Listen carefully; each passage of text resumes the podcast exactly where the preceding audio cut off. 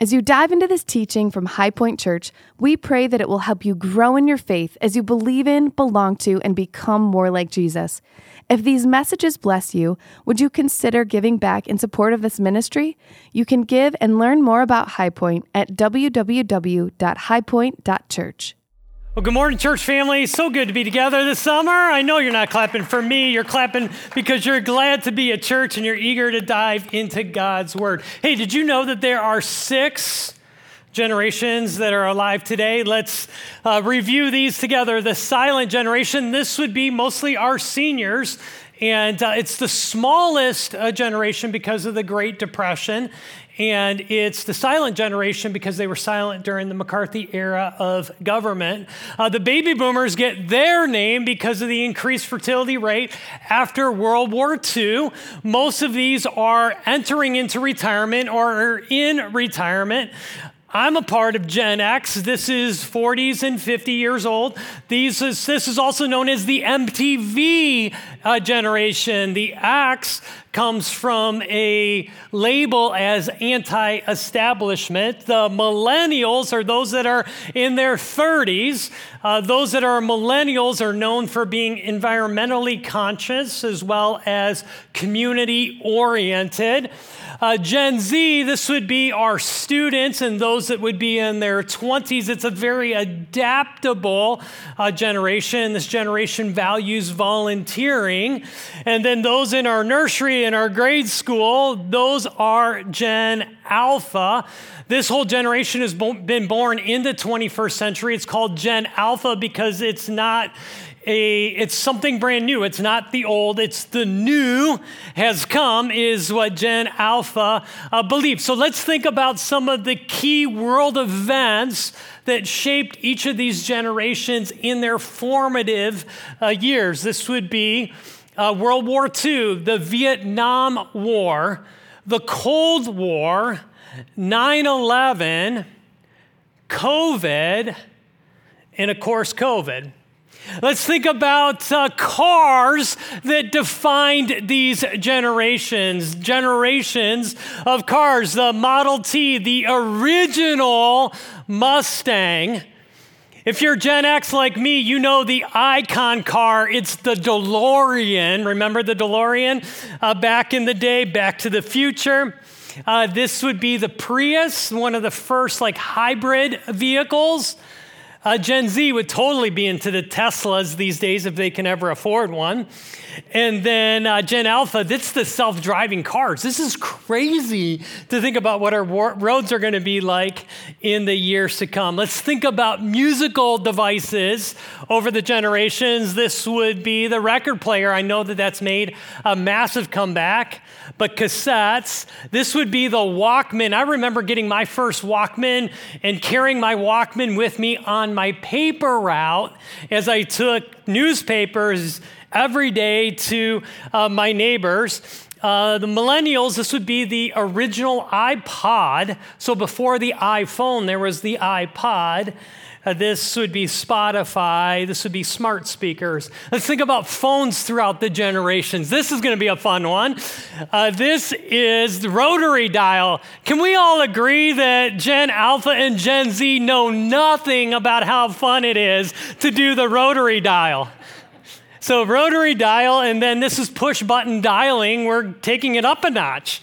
And then uh, Gen X would have the cordless phone. So you're not attached to a cord, but you're still stuck in your house, but it's a cordless phone.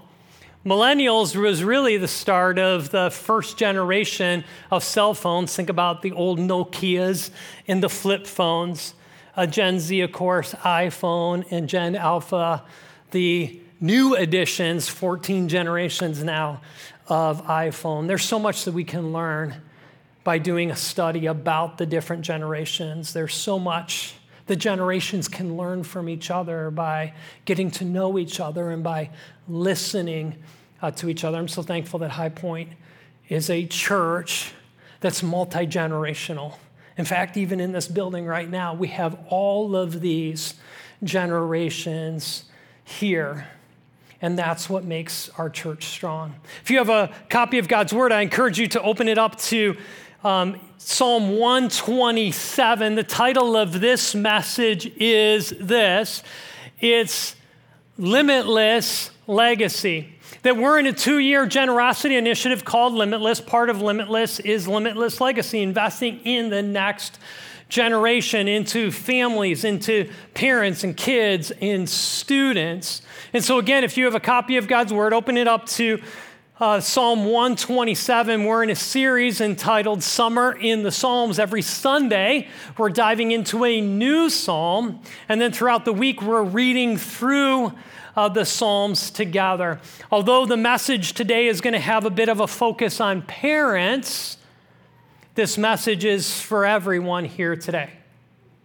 And everyone joining us online, either live or watching this in the future. That when I talk about parents, I'm talking about biological parents and adoptive parents. I'm talking about foster parents and step parents. I'm talking about grandparents and single parents and married parents.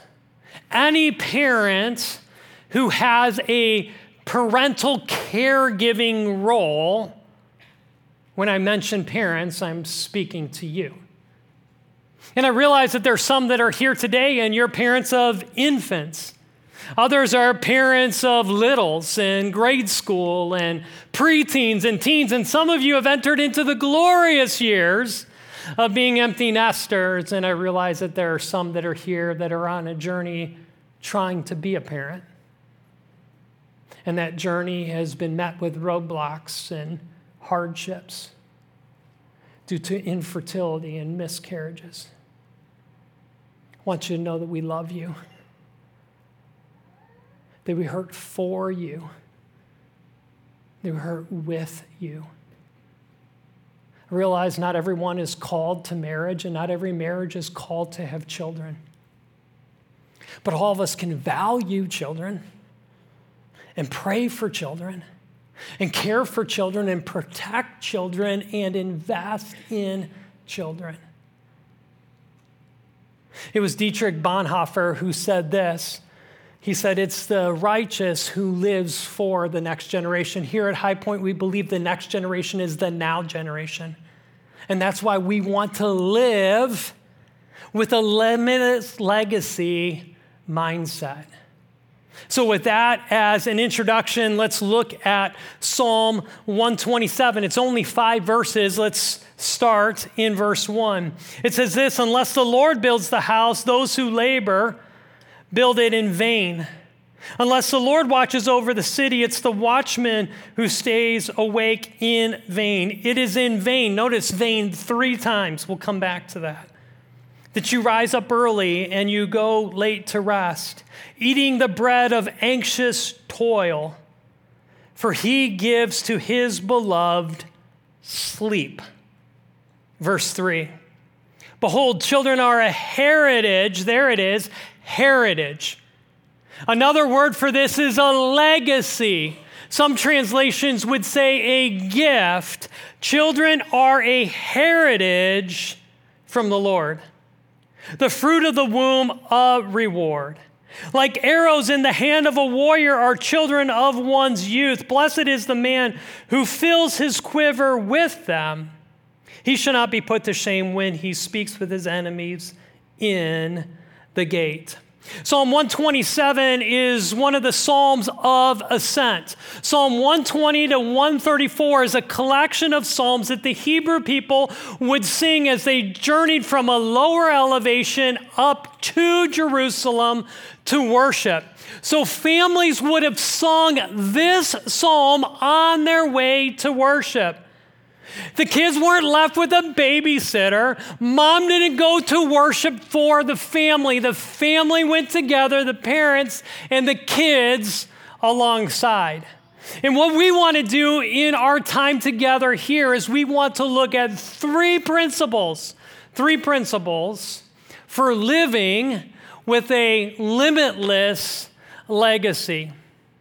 I wish we had time for three messages, so I hope that you have your notes because we're going to go through a lot of stuff together.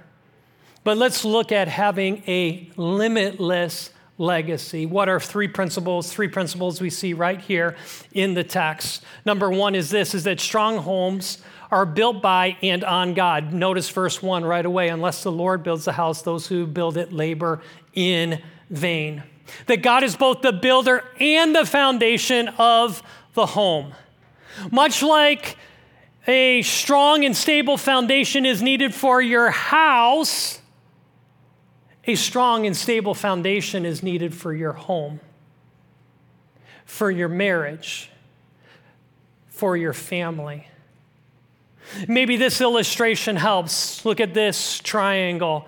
This is a um, illustration of a strong and stable foundation. Notice a spiritual foundation leading to relational, emotional, and then physical, sexual. The problem is, a lot of relationships start with an inverted triangle and they start with a faulty and a foolish foundation. That the relationship starts out physical, the relationship starts out sexual. And then there's this emotional attachment, and it may never get to even a relational um, relationship, and God may not even be in the picture. Maybe you're here today and your relationship was built like this. You can still flip the triangle and you can still have a steady and strong foundation built on the Lord. In Matthew chapter 7, Jesus tells the parable of the foolish builder and the wise builder. The foolish builder built his house on the sand, the wise builder, builder built his house on the rock. And when the storms came, and they always do, turn to your neighbor and say, they always do. When the storms came, and they always do, it was the house that was built on the sand that toppled. But the house that was built on the rock stood strong. And of course, the rock is Jesus Christ. That's the strong and stable foundation. So let's think together about what are some foolish family foundations. I warn you, this may hurt a little bit. Child center, calendar driven, career focused. Much like the planets revolve around the sun. A child center family revolves around the kid. And the kid is raised to feel entitled, feeling like that is what life should be, that everything revolves around me. The calendar driven family is like the entertainer at the circus that's spinning all those plates. It's super entertaining to watch him put up all these plates and he's running back and forth, keeping all the plates spinning. The, the calendar driven family is doing activity after activity, sport after sport, club after club, and they are exhausted. Why? It's because the parents aren't leading the family. It's the calendar and the activities that are leading the family. And then the career centered family. What would it profit a parent to gain the whole world but lose his or her family? So, who's calling the shots in your home? Is it your child? Is it your calendar? Is it your um, career? Or is it the Lord? See, before God ever built a nation, before God ever built a church, He built a home. And He wants to build your home as well. Notice in verses 1 and 2, it mentioned the word vain three times. What does vain mean? It means useless, worthless, empty. None of us want that. But notice what happens when we build our home out of self effort. It's in vain that you rise up early and you go late to rest, eating the bread of anxious toil. It is exhausting to build a family out of self effort. But notice, he gives to his beloved sleep. How many of you could use more sleep in your life? Not just more hours of sleep, but more restful sleep, more peace in your life. See, when we allow the Lord to build our house, when the Lord is our foundation, then we experience that peace. So, principle number one strong homes are built by and on God. Principle number two is this that every child is a gift from God. Well, where do we see that? It's right here in the text, verse three. Behold, children are a heritage, a legacy, a gift from the Lord. The fruit of the womb, that's an important word, a reward that every child from the womb to infancy and beyond is a gift from God. I think it's important for us not to add to Scripture what Scripture isn't saying. Scripture is saying here is that children are a blessing. It does not say those who can't have children are cursed. There are a lot of people that long to be parents that are unable to be parents for a number of different reasons. Camille and I struggled with infertility. Went and saw a bunch of different doctors, had endless tests. The result of all the tests were sitting with a doctor and a doctor telling us that we were not going to be able to have children naturally.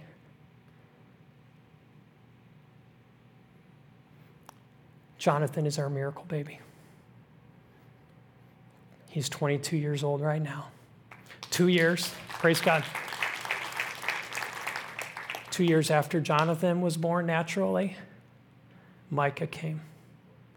And two years after Micah was Hannah.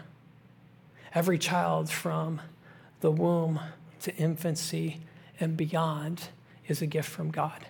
All throughout Scripture, we see that God is the author He's the giver of life in the womb. Look at a couple of verses. Psalm 139 For you form my inward parts, you knit me together in my mother's womb. There's the word. I praise you because I'm fearfully and wonderfully made. God always does amazing things. Wonderful are your works. My soul knows it very well. And then in Jeremiah chapter 1, before I formed you in the womb, again, that word, I knew you and before you were born, I consecrated you and appointed you to be a prophet to the nations. As a Christian, I cannot, I cannot separate my deep convictions about life from my deep convictions about God, who is the creator of life. In 1971, there was a young mom who found herself divorced while carrying her second child. She already had a three year old. How in the world could she care for and support another child? She felt scared. She felt confused. She felt alone. 1971 was two years before Roe v. Wade, and so abortions were illegal, but there were some illegal, illegal abortions being done in specific places across the country. So she traveled from Colorado to California. And so while she was in California, that she changed her mind. She drove back home to Colorado a few months later. My now wife of 28 years was born. Can we celebrate my wife's life? and the gift that she is. She's the mother of our three kids. She's earned two master's degrees. She's um, impacted countless number of people. Eternity is forever changed because of her life. And it was because of the brave choice, the brave decision of her mom to choose life. I have so much love and gratitude and respect for her mom, my mother in law. Can we praise God for her and for her choice? And so every child from womb to infancy and beyond is a gift from God. Here at Highpoint, we offer a ministry, it's called Embrace Grace. It comes alongside of women who find themselves in a pregnancy and some difficulties around that pregnancy. Just last month, we celebrated two of these moms to be with a baby shower. You can see here some of the ladies in our church. This is a partnership between our women's group and our care center coming alongside, supporting, praying for, blessing these ladies as they're choosing life. Again, every child is a gift from God, every child is a blessing. Your child is a blessing, not a burden. Your kids know that. Do your kids feel more like a burden to you at times? They feel like a blessing. Regardless of the ages of your kids, whether they're little or they're out of the house, can you just contact, tell your kids today that you're a blessing, that you're a gift from God, you're a gift to our family, you're a gift to our world? Principle number two is every child is a gift from God. Principle number three is this is that parents are called to shape, aim, and release their children. Well, where do we see this? Like arrows in the hand of a warrior are children of one's youth. So, what is the metaphor? The metaphor is as parents, we are warriors, our kids are like arrows. But back in the day, a warrior couldn't go to Cabela's or to Bass Pro Shop and pick out an arrow. Instead, a warrior first needed to shape the arrow, and then he needed to aim the arrow, and then he needed to release the arrow. It started with a stick and whittling the stick and then fitting it with feathers and then adding an arrowhead to the end to make it strong and straight. That is what God has called us to do as parents. That we need to shape, we need to aim, and we need to release our children. So let's take each one of those one at a time. We need to shape our kids. Well, how do we shape our kids? Let me suggest to you two primary ways that we shape our kids. We shape our kids with love, and we shape our kids with God's word. We shape our kids with love and with God's word. First, with love. Love is a universal need of every human being, especially children. Billy Graham has said this Love your children and let them know that you love them. Children who experience love find it far easier to believe that God loves them. And so, how is it as parents, how is it that we are to love our kids? Let me suggest to you one of the ways that we love our kids is by giving our kids that which is most treasured.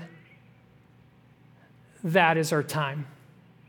I've heard it described as time as transparency, intimacy, meaningfulness, and empathy. Transparency is this the more time you spend with your kids today leads to transparency tomorrow. The more time you spend with your kids, the more you will talk. The opposite is also true.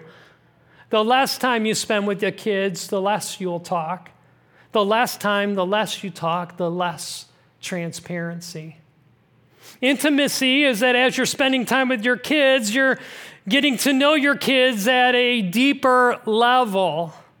Transparency is about knowledge, intimacy is about living out that knowledge.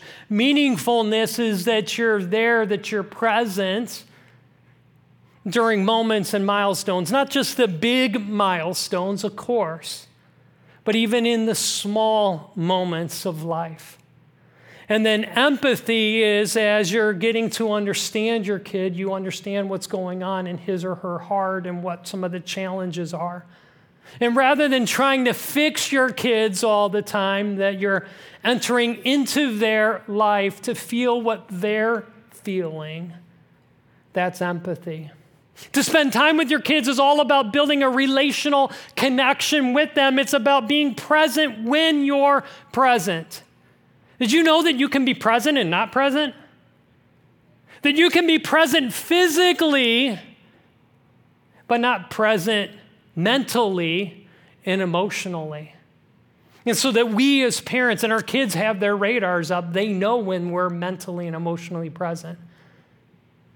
that we would be there, that we would be developing those relationships. I've never met a parent who said, I wish I didn't spend as much time as I did with my kids when they were growing up. I hear from what?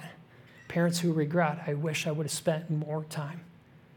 So, as we're shaping our kids, we shape our kids with love. We shape our kids by spending time with them. Another way that we love them is through discipline. Yes, discipline is love. To not discipline is not to love. That God loves us and God disciplines us. That God's word talks about grace and truth. To only be grace with no truth is to enable to be truth without grace is to condemn. It's when you have grace and truth together, it's restoring, it's training, it's learning from mistakes, it's shaping character.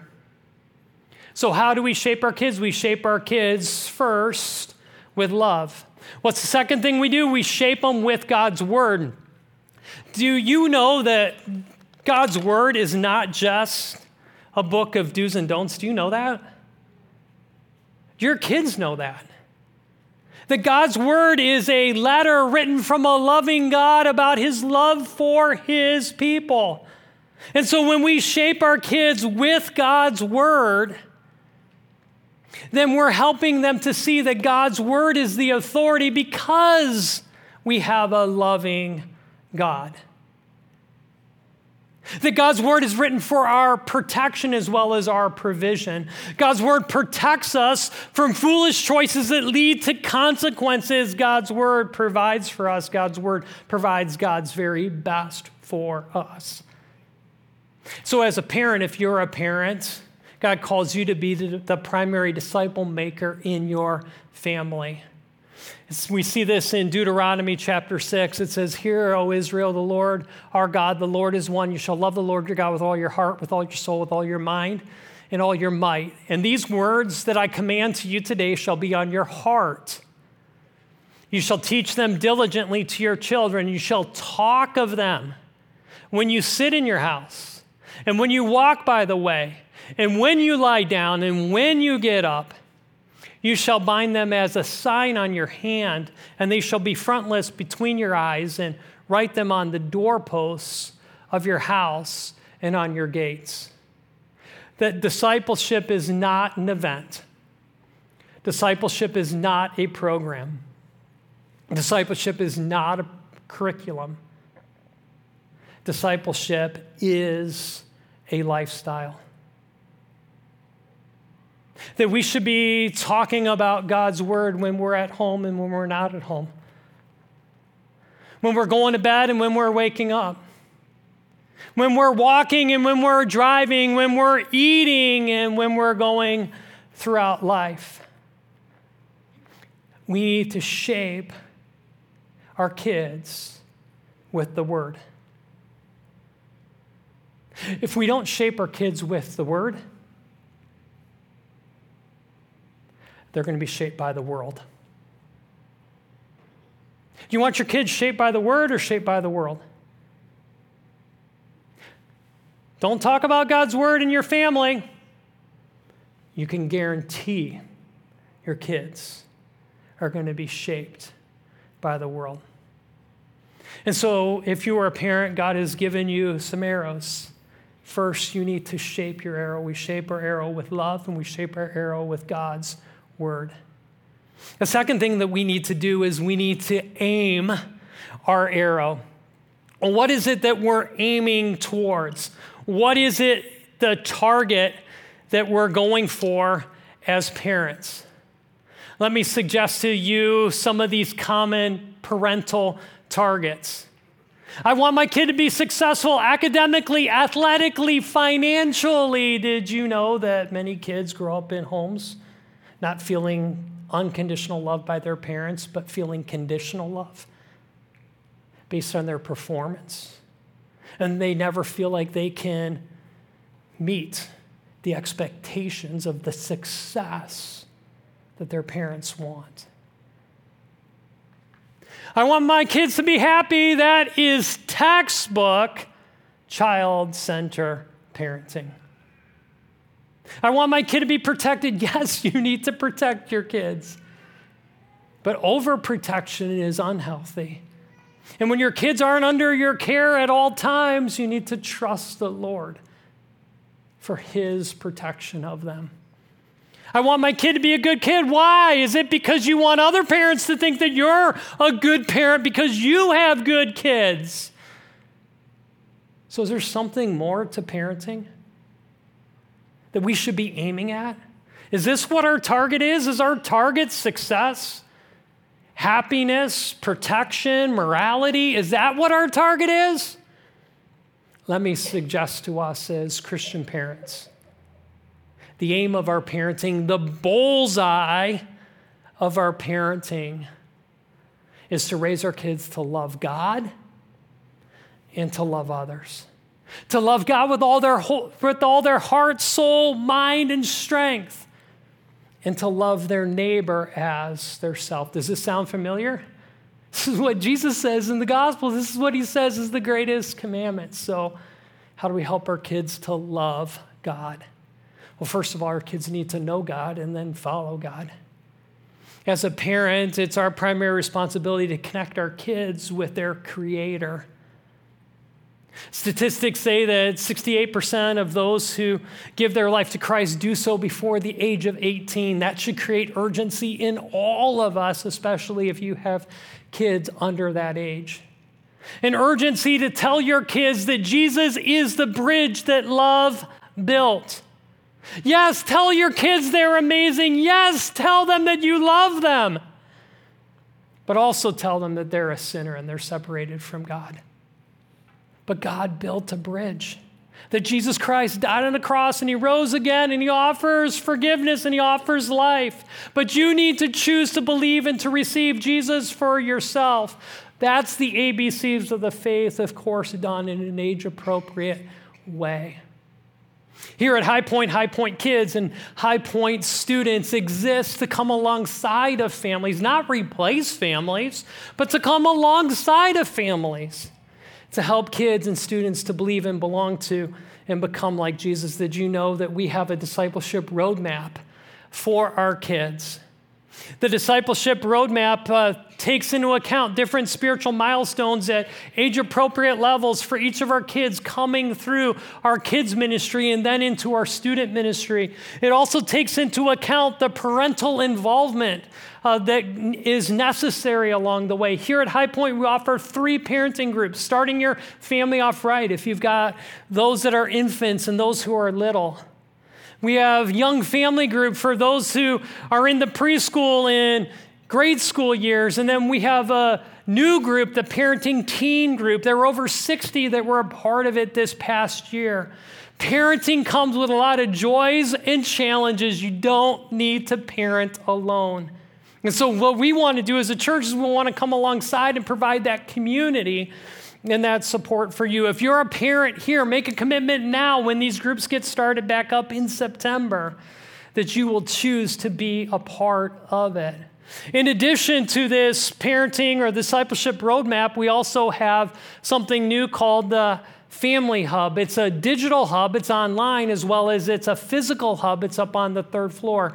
It's resourcing parents and kids and students with resources to believe in, belong to, and become like Jesus. Why? It's because we want to raise kids that will love God with all their heart. It's a heart issue. And if kids love Jesus, they will obey him and they will follow him and they will walk with him.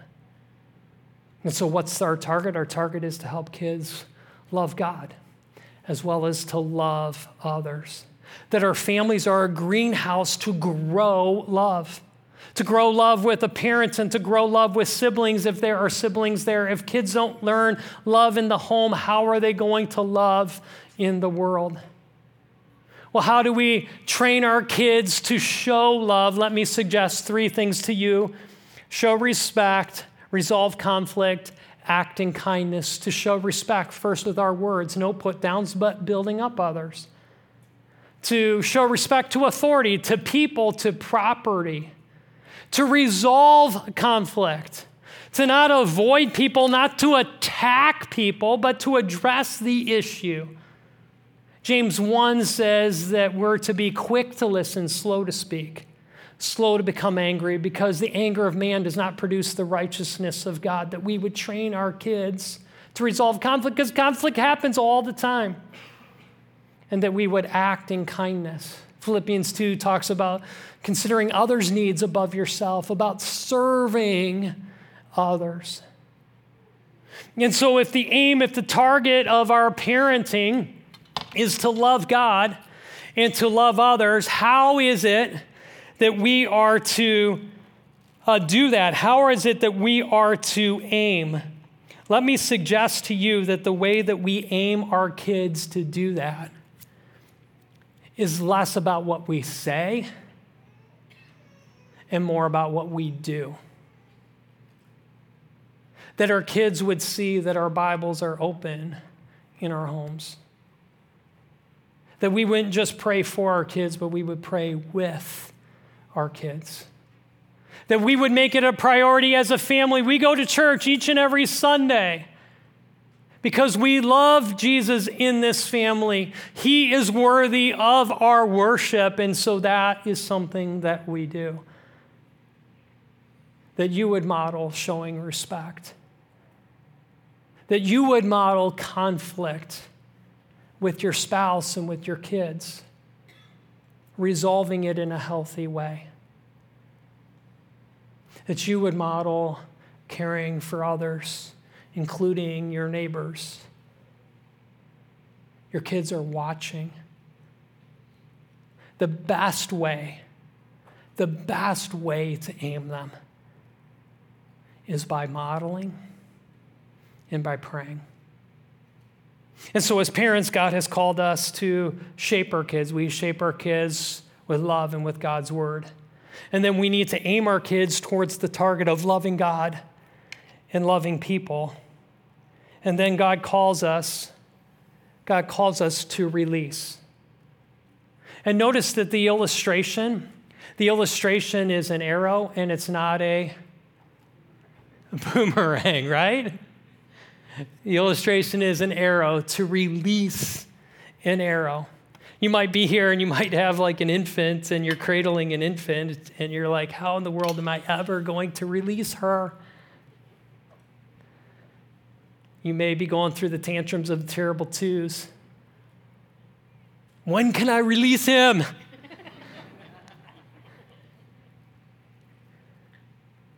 we talk about releasing, we're talking about releasing to college, releasing to career, releasing to the military, releasing to marriage. But in order to get there, there's lots of little releases. So think about car seat, booster seat, back seat, front seat, driver's permit driver's license. Do you see the progression that is there? So, what are some of the releases? Well, it's teaching our kids to walk for themselves, and then eat for themselves, and then go to school, then maybe spending the night at a grandparent's house, then spending a night at a friend's house, then a cell phone, then a driver's license, then group dating, then a date, and then later curfew. All along the way, new responsibilities. And so think about this, is think about it like a rope that all along the way that you're releasing responsibility. And as you're releasing responsibility, three things are happening that you're building character, you're encouraging them to make wise choices, and they're learning from their mistakes while they're under their roof, your roof. And so you're releasing responsibility. And as they are responsible with that new responsibility, they are given more responsibility. But when they're irresponsible or they're not yet ready for that responsibility, you pull some things back and you hold on to it a little bit longer. And then when they're responsible, you give more responsibility. and you let out the rope. The problem is a lot of people, a lot of parents, they drop the rope. They drop the rope during the toddler years. I can't handle it. Grade school years, do whatever you want. Child becomes 17 years old and is making massive mistakes in his or her life, and the parent becomes angry. Now, I'm going to take this back, and I'm the one that's under control. And it leads to greater rebellion. And that's why you need to release one step at a time. Well, releasing is hard. Yes, it is hard. But you realize that you're releasing them to a God who loves them way more than you ever love them. And you're releasing them not just from dependence upon you to independence, but you're releasing them from dependence upon you to dependence upon God. And you're not just dropping them and disowning them, you are releasing them, you're sending them into the world to love God and to love people. Our, two, our kids are now 22, 20, and 18. It feels like yesterday that they were four to an infant. In other ways, it feels like yesterday that they were 12, 10, and 8. I'm telling you, time flies. Am I not speaking the truth? So, one out of college, one in college. Our daughter, who's playing keys today, is on her way to college this fall. Our two older uh, children are boys. They're both in serious dating relationships. We love the girls that they're dating. They're both talking about engagement. Engagement possibly could happen within this next year. We would be super excited about that. But more than adding these girls to our family, the healthy thing to do is to release our boys to start a family. Isn't that what it says in Genesis chapter 2? Man shall leave father and mother and hold fast to his wife and become one flesh. So, yes, these girls will be a part of our extended family. But I need to be able to release them into God's care. So, let's think about some cautions as it relates to releasing, don't hold on too much. Over responsible parents raise irresponsible kids. Don't hold on too long. Don't helicopter your kids. And then don't hold on too hard. That releasing is biblical, it's healthy. To not release creates a codependency in an unhealthy way, you with your kids, and sometimes your kids with you. So I want to invite the worship team to come forward, and as they do, let's finish off verses four and five. You can see the image of warfare here. We're like warriors as parents, kids are the arrows. There's an enemy that's at the gate. That Ephesians chapter 6 talks about putting on the full armor of God.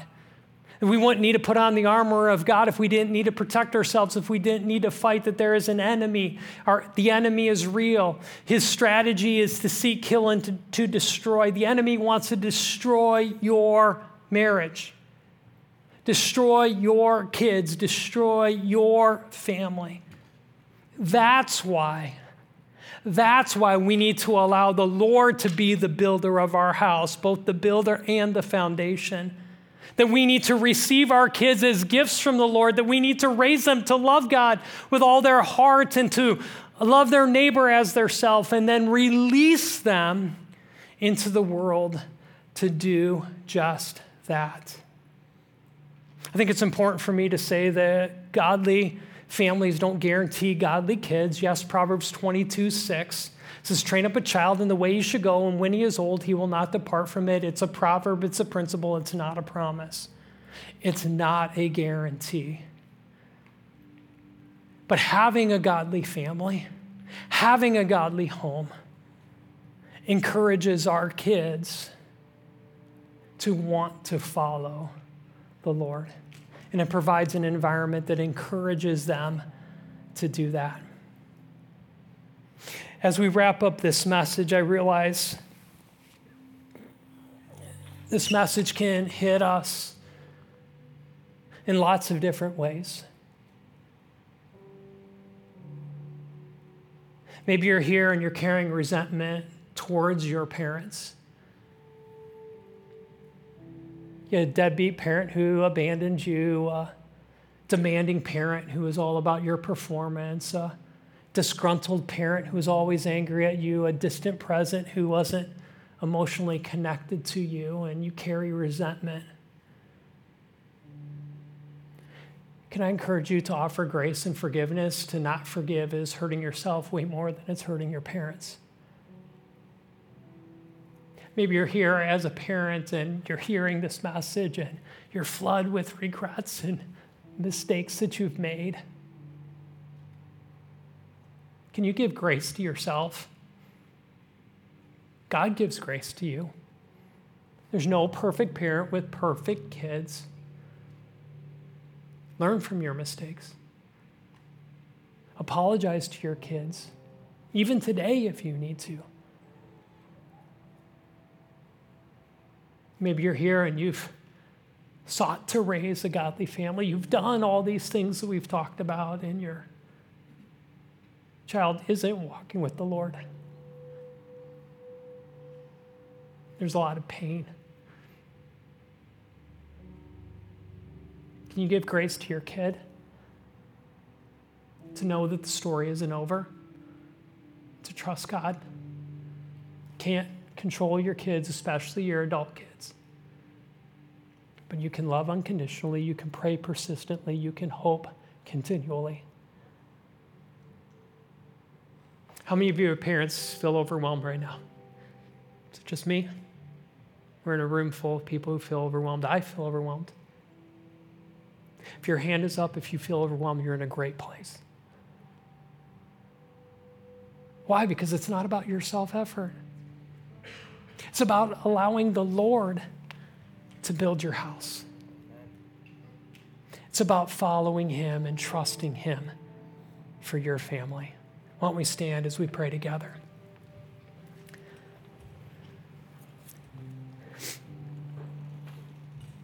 Heavenly Father, we thank you for your word, every single word from Psalm 127. God, we pray for the parents who are here today. God, I pray that you would give them the perseverance, the patience, the wisdom that they need to fulfill the calling that you have called them to. God, where there's been mistakes in the past, God, would they receive grace from you and would they learn from that and would they seek to grow as a parent? God, for the, those that are here that long to be parents, God, I pray that you would hear their heart cry and that you would respond to them. Would you give them hope in their spirit? God, we thank you that you are a God who loves us and who cares for us. And so, God, we don't live our lives through self effort, but we trust you. We build our lives on you. You are our firm foundation. And so we believe that. In Jesus' name we pray. Amen.